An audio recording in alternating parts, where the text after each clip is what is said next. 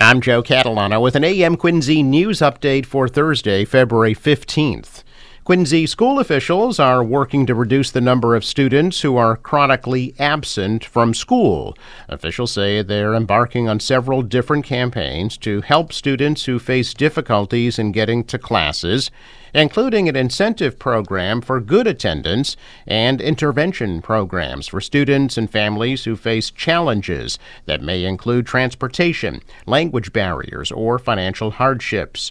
An existing program in the middle school level provides students with good attendance the chance to win prizes and Boston Celtics items. Officials say chronic absenteeism is highest among Hispanic and Latino students and lowest among Asian students. Absentee rates have been dropping, but overall, 15% of students in grades 1 through 8 were considered chronically absent last year, meaning they missed at least 18 days of school. A jury is now in its fourth day of deliberations in the retrial of Emmanuel Lopes, the man charged with murder in the killings of a police sergeant and a bystander in 2018. So far, the second Norfolk Superior Court jury considering the charges over the death of Weymouth Police Sergeant Michael Chesna and Vera Adams has been hung just like the first one. Yesterday morning, Judge Beverly Cannone denied a request from the defendant's lawyers to declare another mistrial and sent the jury to continue deliberations. They had not deliberated on Tuesday because of the storm. Prosecution and defense gave their closing arguments in the retrial last Thursday. The jury began deliberating. If found guilty, Lopes faces life in prison. Cannone declared a mistrial in the original proceedings back in July when the original jury was unable to reach a unanimous decision after three weeks of testimony and days of deliberation. Residents in Milton voted no yesterday on a controversial new plan that encourages the development of multifamily housing in areas of the town near public transit.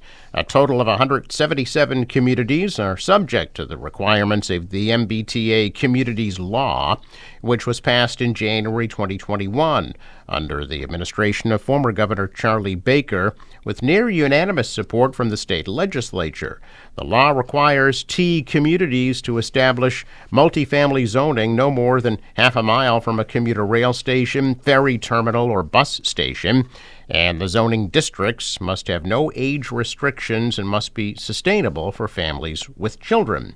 The Mattapan trolley line runs along Milton's northern boundary with Boston.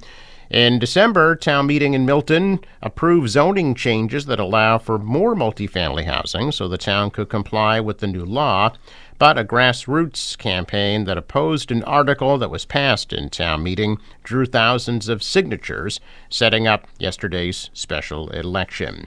Governor Healey has already threatened to cut state funding if Milton voted no.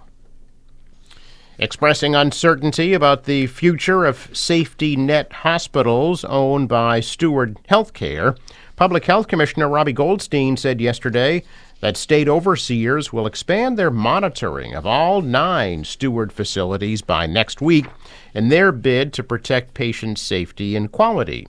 The Department of Public Health surveyors added Carney Hospital in Dorchester and Morton Hospital in Taunton to their list of monitoring visits this week as Steward grapples with major financial problems that have prompted fears about potential facility closures.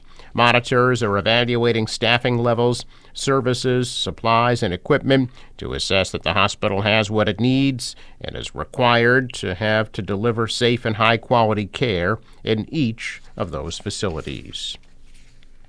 Dozens of alleged gang members who inflicted violence on the streets of Boston in recent years are behind bars after investigators say they bragged about murders in text messages and music videos, which ultimately led to federal drug, gun, and financial fraud charges being filed against them.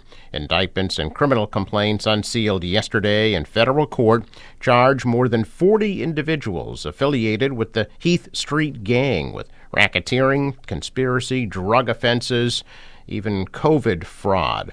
The Heath Street gang's been operating in and around the Mildred C. Hailey apartments in Jamaica Plain for many years, using it as a point for drug trafficking activities and establishing drug distribution networks through Massachusetts, Maine, and California. In addition to the arrests and investigation that included Boston police, the ATF and Homeland Security led to the seizure of over 60 firearms used in an array of shootings. The defendants charged in the cases are also alleged to have been involved in a trio of murders. A check of business news this morning. Stocks bounced back. The Dow was up 151 points. The Nasdaq rose 203, and the S&P added 47. Shares rose in Europe and Asia. The dollar's down, the euro is up, oil at $76 a barrel.